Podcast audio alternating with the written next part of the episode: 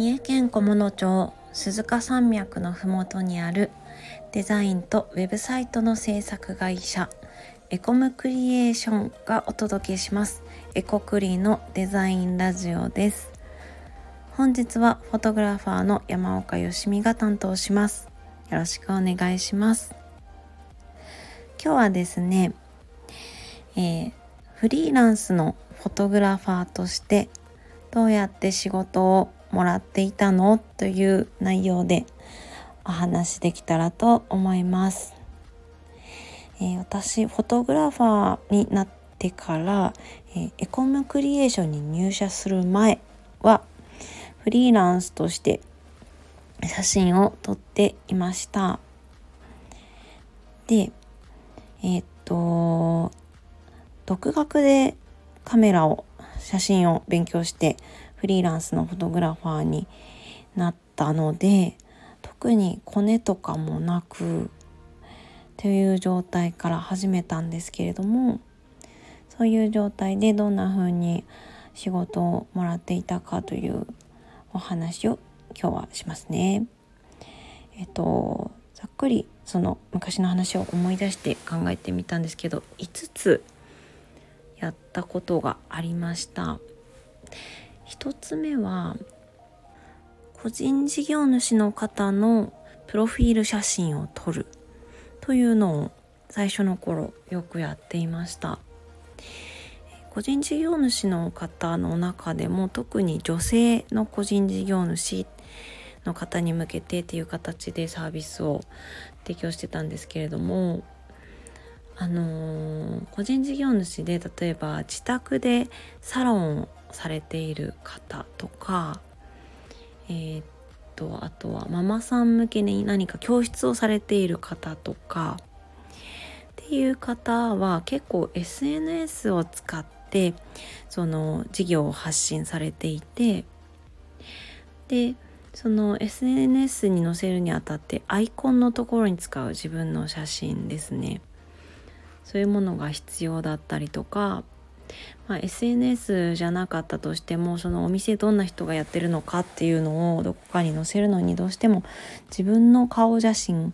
がいるっていう方は結構多くってただそういった方はあの個人で事業されてるってこともあってあんまり事業規模が大きくないのであのそんなにプロフィール写真の撮影にお金をかけられない。っていうことで私もまだあの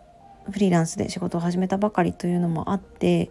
えー、だいたい15カットから30カットぐらいかなの枚数を5,000円ぐらいで撮影していました。で時にはこう場所を借りてあの5人ぐらいの予約を受け付けてで一気にあのその5名の方次々と撮ってっていう何て言うのかなプロフィール写真撮影会みたいなのを企画して宣伝したりしてっていうこともして、えー、プロフィール写真をよく撮っている時期が最初の方はありました。あと2つ目にやったこととしては、えー、商工会に入るっていうのをしましたね。えー、っとね田舎だからっていうのもあると思うんですけどそういった商工会商工会議所に入ってあのフリーランスで写真撮ってて仕事欲しいんですっていう話をするとその商工会の事業者さんで写真が必要そうな人を紹介してくれるっていう場合もあります。であとはその事業者さんの中であの SNS を使ってやっぱり事業をやっていきたいっていう方が見えるとフォトレッスンの依頼がいただけたこともありました。はい、スマホでどうやって撮るのかっていうねフォトレッスンですね。のお仕事いただけたこともあったりあと商工会に入ってよかったのは補助金をえー、っと申請するやり方を教えてもらえたり補助金の申請書を作るのをかなり助けてもらったりとかできたのであの実際補助金をもらったわけではなかったんですけどとそういったところも商工会には助けてもらえてよかったなと思っています。で3つ目にあったことというか、えーと、これはやっとくといいのかなって思ったんですけど地元のデザイン会社の方とつながっておくことこれ結構大事だなと思っていて私は偶然あの主人がデザインの会社をやっていたということであのわざわざつながったというよりかはたまたまだったんですけど、えー、地元のデザイン会社の方って結構フリーランスのフォトグラファー探されていること多いと思います。えー、チラシを作るにもホームページを作るにも写真って必要なのではいフリーランスの方とカメラマンの方とつながりたいっていうデザイン会社もちょこちょこあるかと思いますのであのいろんな知り合いとかつてを見つけてデザイン会社紹介していただくっていうのも結構いいなと思います。で紹介してもらった時にこう自分の得意分野とか逆にこういう撮影は苦手でとかっていう話をその会社の方とできるように準備しておくといいかなと思います。で次4つ目にやってよかったこととしてはポートフォリオサイトを作っておくっていうことですね。はい、自分の撮影実績を載せたサイトを私は Adobe ポートフォリオっ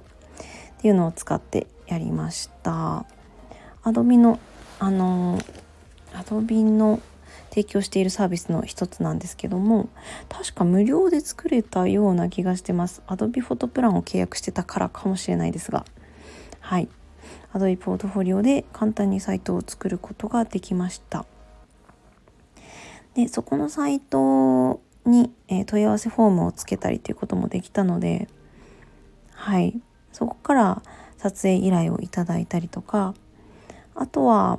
あのー、さっきのようにデザイン会社に紹介してもらうとか誰かに紹介自分を紹介してもらうっていう時にポートフォリオサイトの URL をね送ってこちらのサイトに実績載ってますんでってサイトを見てもらったりしてっていう自分がどんな撮影ができるかっていうのをポートフォリオサイトを使って説明できたっていうのも良かったことだなと思っています。そして最後5つ目ですね。スタジオを持つ。スタジオを持つ。はい。これも結構仕事がやりやすくなるのでいいことだなと思っています。私は自宅の一部屋をスタジオとして照明入れてやってたんですけどももう普通の民家の2階の一部屋を使っておりました。でその当時は、えーと、赤ちゃんやお母さんの撮影をするっていうのがメインだったので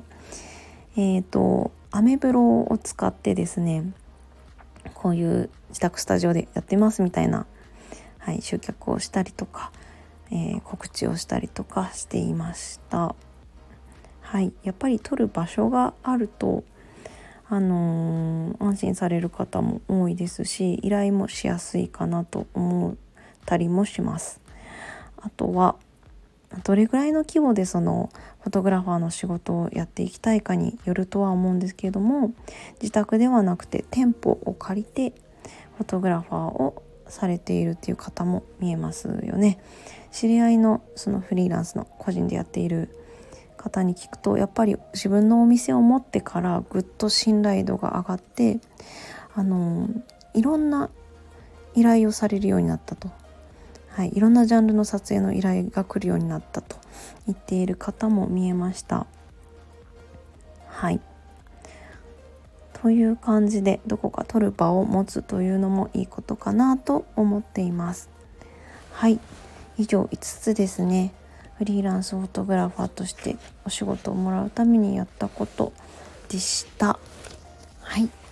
今日も聞いていただいてありがとうございました。面白かったらいいねやコメントレターで質問もお待ちしております。フォローも大歓迎です。はい。それではこの辺でお疲れ様です。